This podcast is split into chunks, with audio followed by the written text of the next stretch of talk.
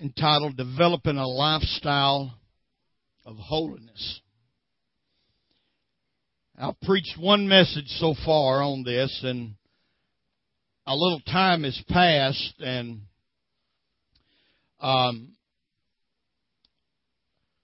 we need to go further in this, but I hope and pray that the Spirit of God will bring back to your remembrance what we've what we have talked about. The first message that I preached was titled Striving to Please the Master. There's a scripture in 2 Corinthians chapter 7 and verse 1 that is the basis of this whole uh, study that we're doing. Uh, and that is, therefore, having these promises, beloved, let us cleanse ourselves from all filthiness of the flesh and spirit, perfecting holiness in the fear of God. Let us cleanse ourselves from all filthiness of the flesh and spirit, perfecting holiness in the fear of God. As a pastor and a shepherd, I have to give unto those who God has entrusted in me every bit of the Word of God that it will take for them to endure this life and to make heaven their home. And what we're preaching about tonight, and we started preaching about developing a lifestyle of holiness. Too many people, too many churches over the last few years have tried to just sweep this under the rug and forget about it and forget about it's there but it's so very important. It's I cannot overstress tonight how important it is for all of us to learn through through the grace and and the knowledge of God to develop each one of us. We each one have to learn to develop a lifestyle of holiness. In my first message, which I titled "Striving to Please the Master," um, we talked about that how that we shouldn't live our lives in any kind of way that would grieve the Holy Spirit that God has given to seal us to the day of redemption. That we can grieve the Spirit of God that God has put inside us through the Holy Ghost. You can grieve that Spirit. And, uh, and our, our whole life that we live every day, it should, we should say, every day when we get up, Lord, I want to please you. The song that Darlene sings sometimes, I want my Lord to be satisfied with me. I could, I could give a flip where people are satisfied with me or not. Hallelujah. Don't try to live to suit people. Because you're not going to please everybody. You do need to try to live to please God to live your life and pleasing Him. Tonight, in our lesson number two, we're going to be talking about becoming a vessel of honor. Becoming a vessel of honor. Hallelujah. A minute. Um, I want you to go back in the back and get me a paper cup and then find there's one of them glass glasses back there that blue. I used to drink water out of them. See if you can find them. No, back here in the kitchen somewhere. See if you can find them. We're going to go to 2 Timothy chapter 2. We're going to read verses 20 through 21. Hallelujah. For our text tonight. 2 Timothy chapter 2, verses 20 through uh, 21. This is what Paul told Timothy. In a great house, there are not only vessels of gold and silver, but also of wood and clay, some for honor, some for dishonor. Therefore, if anyone cleanses himself, there's that word cleanse again, from the latter we will be a vessel for honor, sanctified and useful for the master, prepared for every good work. Let's pray. Lord, as we come tonight, we thank you for the outpouring of the Holy Ghost in our service. Thank you, God, for what you already done. And I'm asking, God, now that you will speak to us through your word, anoint us and give us what is needful for this hour. And we'll give you the praise and the glory in the mighty, blessed name that's above every name, Jesus Christ. Let the church say, Amen. And you can be, be seated.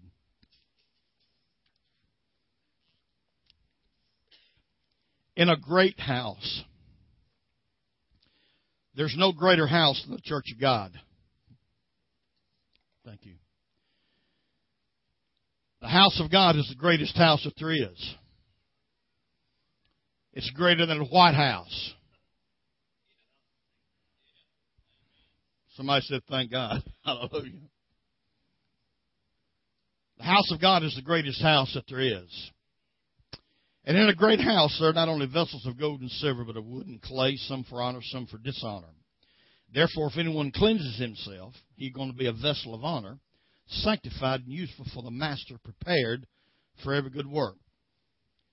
Now, it is necessary to begin this evening by saying in a clear, distinctive manner that your salvation depends solely on the work done by Christ Jesus on the cross of Calvary. I don't want you ever to be confused about that. Your salvation depends solely, solely upon the work that Jesus did at Calvary's cross. Not by any works or accomplishments which you have done. You ain't never done nothing to contribute to your salvation, and you never will do anything. You may think you have, but you haven't. Jesus did it all concerning your salvation at Calvary. A lot of people don't understand that. They think it, you know, they they do this and they do that. You need to understand that Jesus did it all.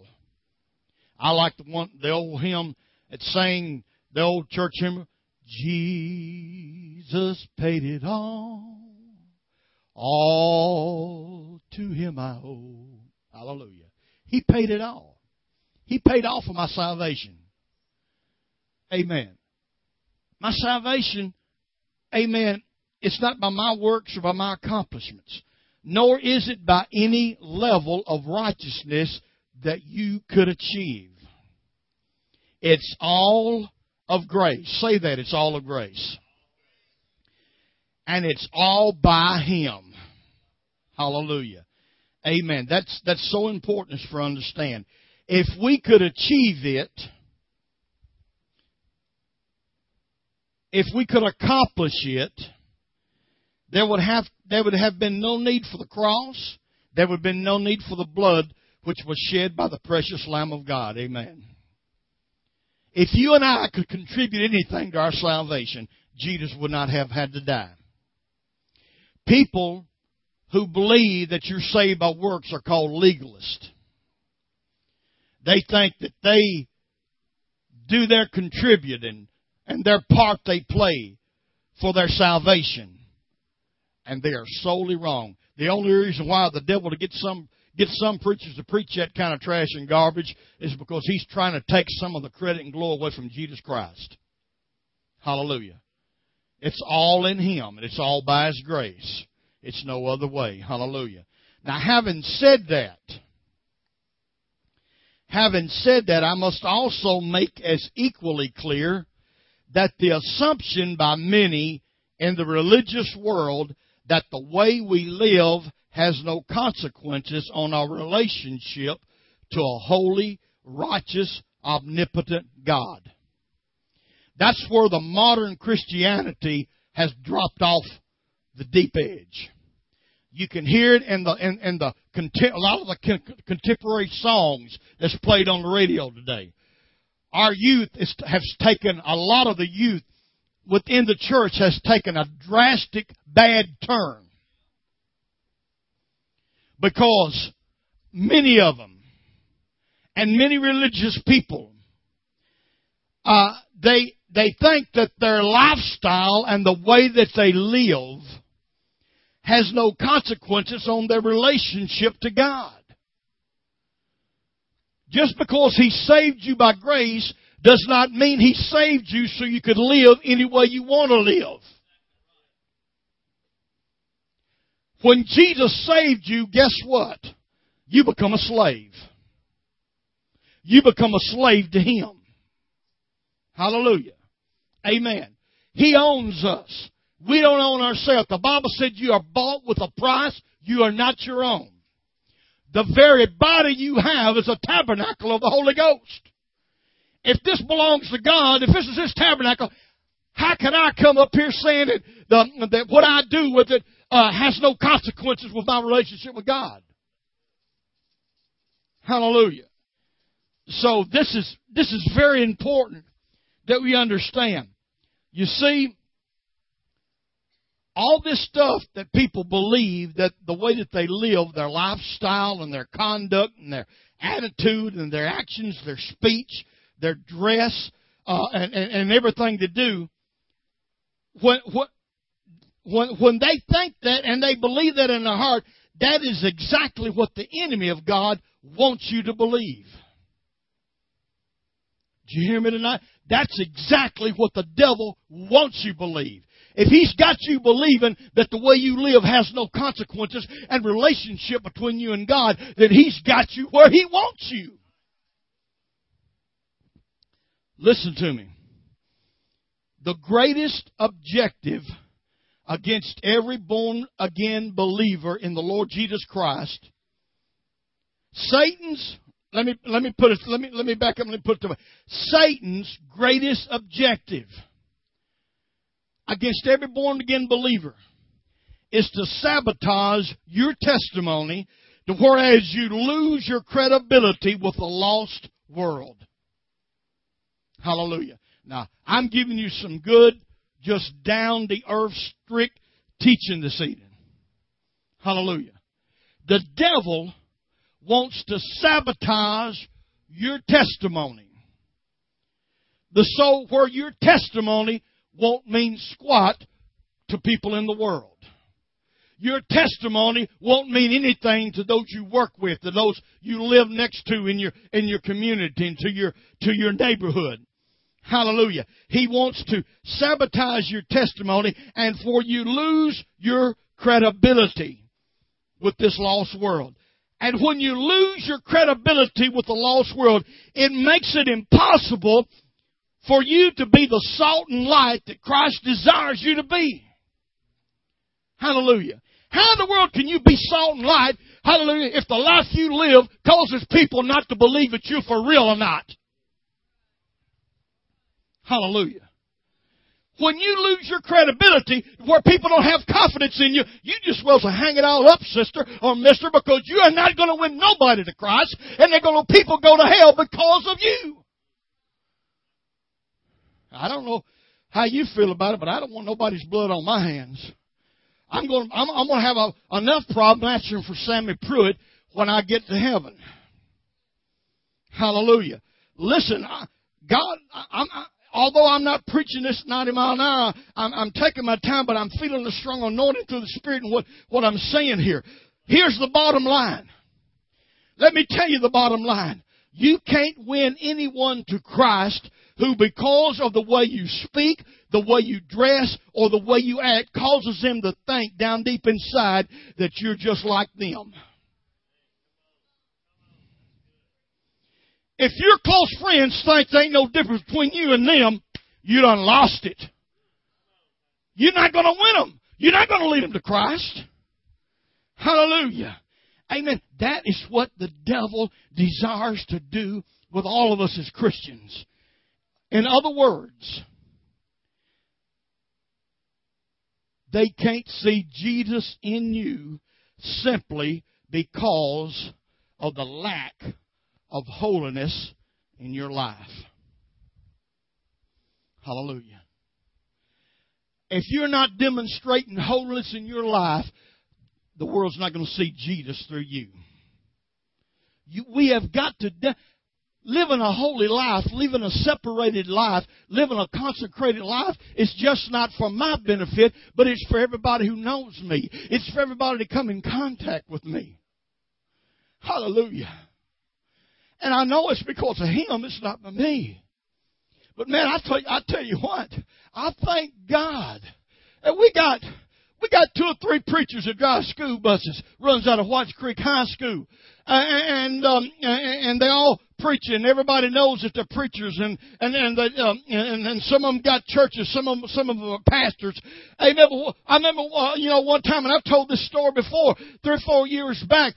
Uh, someone was talking about so and so, so was a preacher, that one was a preacher, and there were, there were two or three of the ladies standing there, um, and there, uh, when, when I walked in, and, and they says, no, says, here comes the real preacher right here. They're not no preacher. Why would they say that? Because one of them's out there lighting up his cigarettes, smoking right with some of them. Another one goes down here on payday and he, he buys a bunch of lottery tickets and passes lottery to, my God, hallelujah. I'd rather be struck dead with a heart attack than doing some kind of silly crap as that. Hallelujah. And then they want to stand around and try to get somebody to believe what they say about God. Hallelujah. You can't get nobody to believe nothing you're doing if you're not living what you're saying.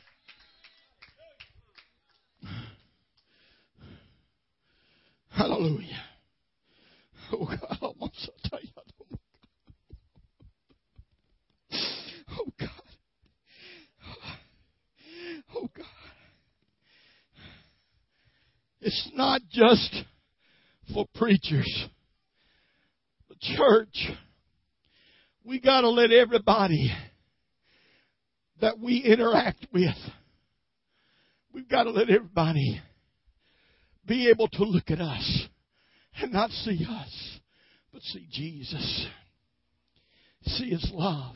See His mercy. See His grace. And that means, that means if we tell the world that we're Christian, then we need to live like we're Christians. Hallelujah. Glory to God. Oh, Jesus. When you as a believer fail to live a consecrated, holy life, you make it impossible for Christ to use you as He would like to use you in His kingdom. Amen. Hallelujah. If you don't live a consecrated life and do your best to walk up right before, it's impossible for God to use you the way He wants to use you. You to, I'm going to tell you what you will become. If you don't live a consecrated life and devote yourself to God and to walking in holiness and living right, you're going to become a vessel of dishonor instead of vessel of honor in the hand of the potter. How many knows who the potter is? Not Harry. Hallelujah. It's Jesus. I want to be a vessel of honor in the potter's hand. But as I read in the scripture, in a great house, there's not only vessels of gold and silver, but wood and clay. Some for honor, some for, for dishonor. I believe that we all can relate to how you can find various kinds of vessels in the average kitchen cabinet uh, uh, in homes all over the country. And if you are like the way that we live at our house, there's everything from paper plates and paper cups to nice china. You got vessels of honor and you got vessels of dishonor. Most of the time, poor old pastor has to eat his supper meals on paper plates. While I'm sitting there looking over in that china cabinet, I see that pretty nice china that Sister Darlene wouldn't even think about pulling it out and setting it on the table unless we had some company to entertain. Hallelujah. Hallelujah. I'm gonna I'm gonna I'm gonna start inviting y'all over for supper just because I don't have to eat on paper plates sometime. Hallelujah. Oh, you'll show up. Hallelujah. Glory. uh, Hallelujah. Glory. So we all got vessels of honor and vessels of dishonor in the hand of the potter, and Jesus is the potter. I want to talk just a little bit about vessels of honor and dishonor, or vessels of dishonor and honor. A vessel of dishonor is a vessel of less value and is expendable with no emotional attachments. A vessel of dishonor is of less value than a vessel of honor. When I drink from the vessel of dishonor, guess what I do?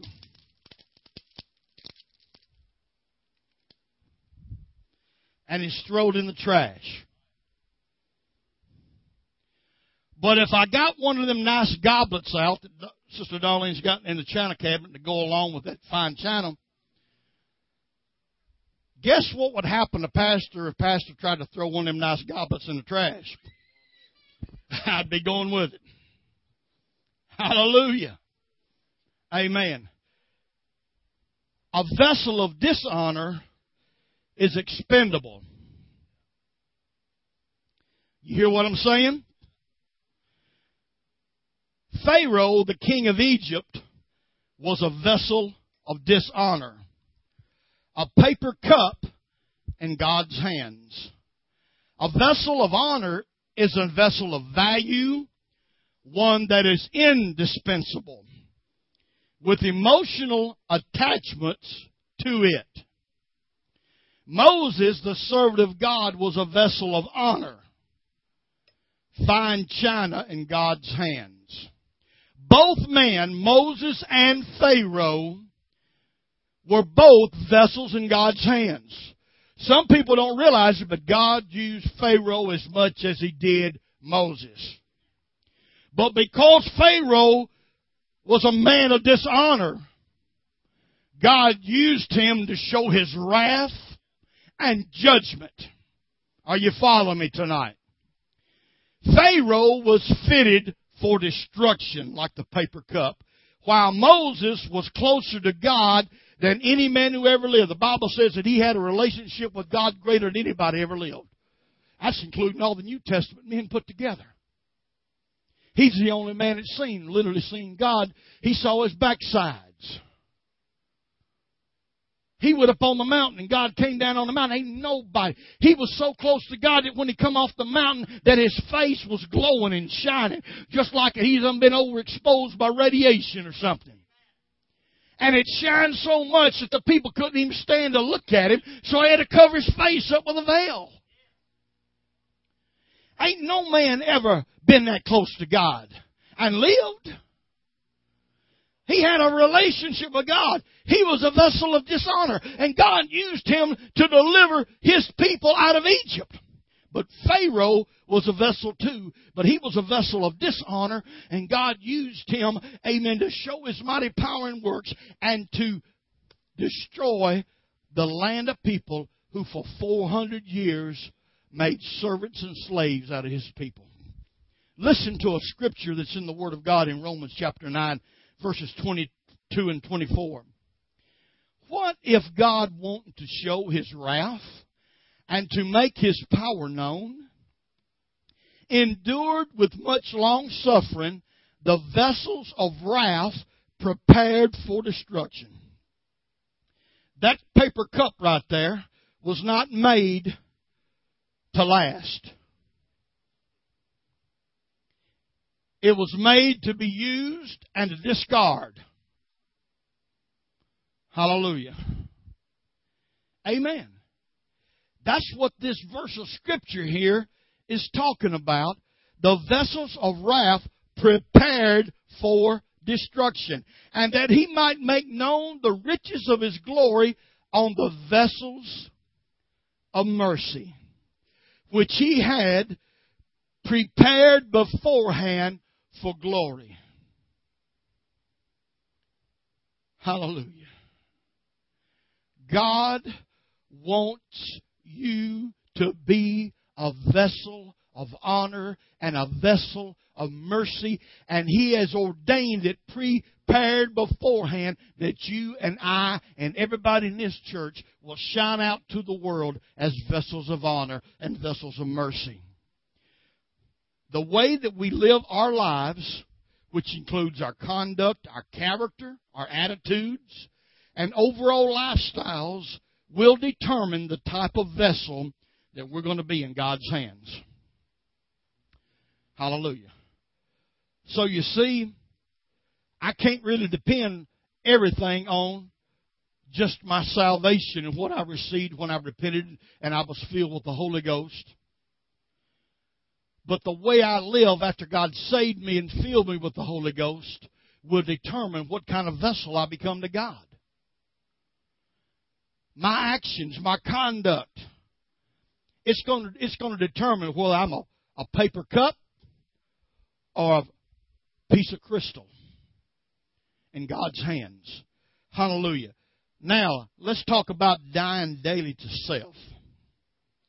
Because this is how this all comes together. And I'm, uh, I'm doing my best to, uh, uh, to go through this as quickly as possible. But man, this, this, this is some of the most powerful, important stuff that I brought to you in a good while. And I, I hope that you get a hold of this. Amen. Dying daily to self. You know, the Apostle Paul said, I die daily.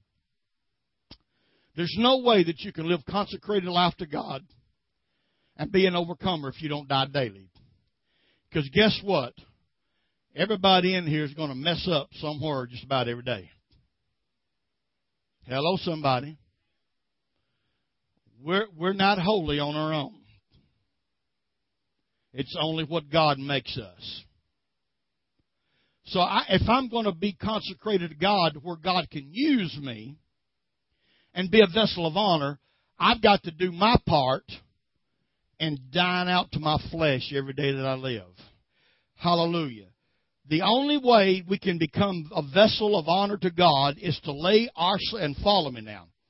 Somebody was talking tonight about how Brother Mangun, G.A. Mangun, every morning before we left the house around six o'clock, he prayed, literally prayed plumb through the tabernacle. And then when he got to the church office every day, then all these other prayers that he did. Um, and he, he prayed four or five hours total every day. Four or five hours total every day. The only way that we can come a vessel of honor to God is to lay ourselves on the altar of sacrifice daily. If you want to know what dying daily means, that means that you're going to have to take yourself you're going to have to, have to pretend that you got a stone altar there, just like what Abraham had when he took his son up to offer Isaac on that mountain. And you're going to have to, in your mind and in your spirit, you're going to have to lay yourself down on that altar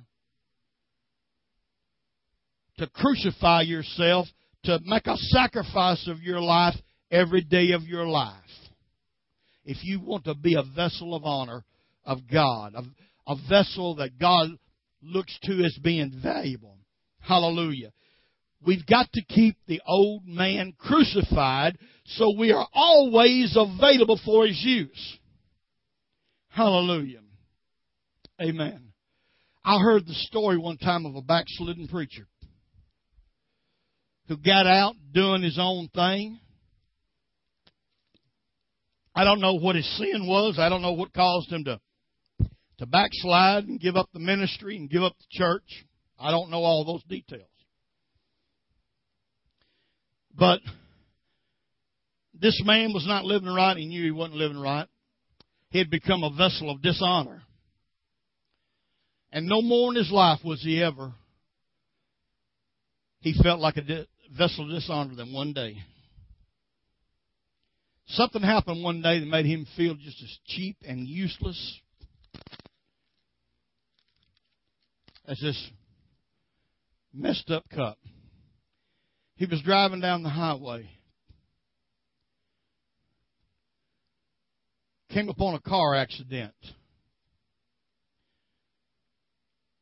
Thought he recognized the car, but wasn't sure because it was all mangled up.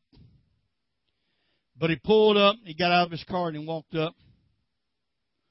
And there all in a ball inside of a bunch of metal and gla- broken glass and blood. Was an old friend of his that he had tried for years to get saved and to live right while he was living right himself. When that man, about half dead, opened his eyes he couldn't move no part of his body, he whispered out to him when he saw him, Oh, I'm so glad to see you.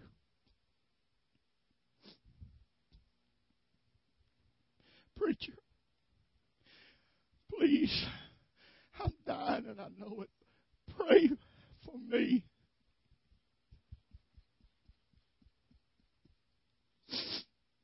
Pray for me. And with a heart more broken than his friend's body laying in that car, he broke down in tears. And the last word his dying friend heard him say, I can't because I'm not in the place where God will heal me. I've allowed God to make me a vessel of dishonor, a paper cup thrown away. And because of me, my friend is dying going to hell.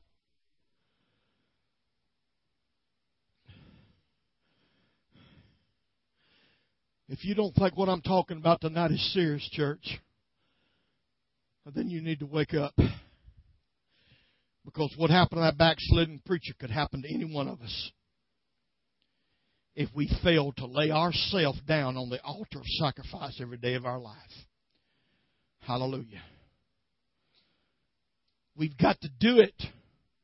We've got to keep the old man crucified. Daily, we got to die daily. We got to die out to self. Romans chapter 12 in verse 1. Everybody knows the scripture. I beseech you, therefore, brethren, by the mercies of God, that you present your bodies a living sacrifice, holy, acceptable to God, which is your reasonable service. When you look these words up, present your bodies. It's just like what I've been telling you. You offer up your whole self on a sacrificial altar to God. You offer it up to God. Years ago, I've told the story. I used to tell a lot. I haven't told it in a long time, but about the old Indian that come in and sat in a church service.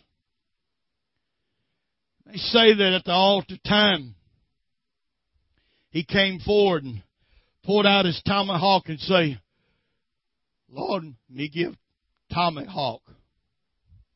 But he didn't feel no change, didn't feel no different. He pulled out a pocket on the side and laid down this handmade peace pipe and said, Lord, me give peace pipe.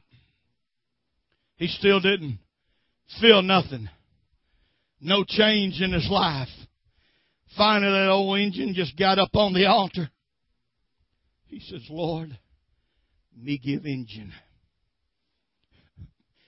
Me give Injun. And that's what God wants from every one of us. Hallelujah. We got to give ourselves. He's not going to accept anything less than ourselves. Present your bodies a living sacrifice, holy, acceptable unto God, which is your reasonable service. We've got to offer it up unto Him tonight, church. We've got to offer up our whole self unto Him tonight.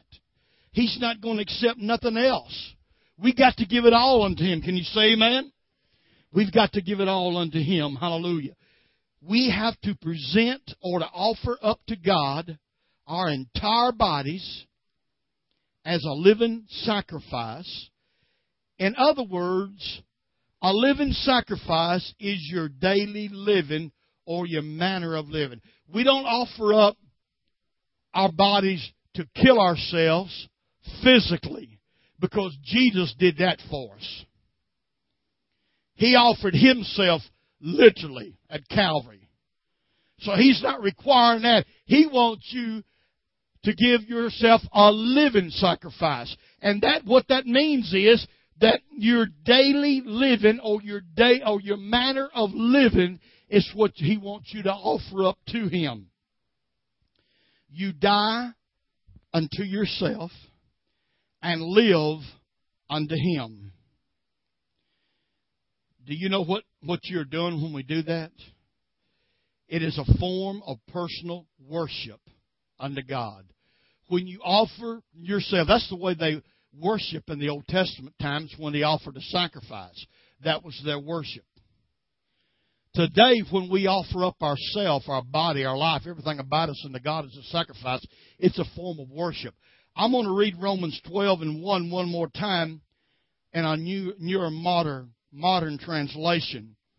I think, I think we, it'll be on the screen also, I think. Listen at Romans 12 and 1 again. Therefore, brothers, by the mercies of God, I urge you to present your bodies as a living sacrifice, holy and pleasing to God. This is your spiritual worship. This is your spiritual worship. Hallelujah. Becoming a vessel of honor. That's what we got to do tonight if we're going to develop a lifestyle of holiness.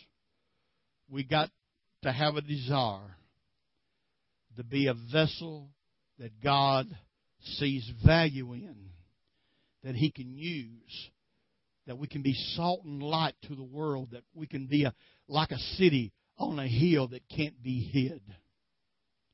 Hallelujah. Amen. That's how important holiness is for the child of God. Let's stand together tonight.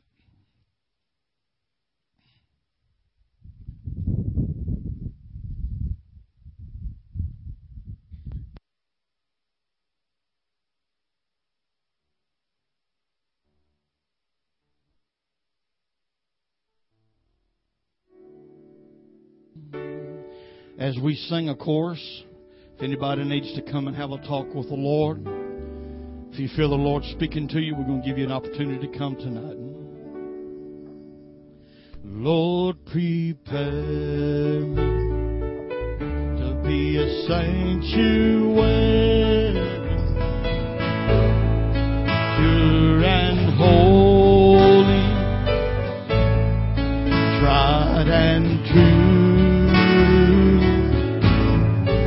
with thanksgiving.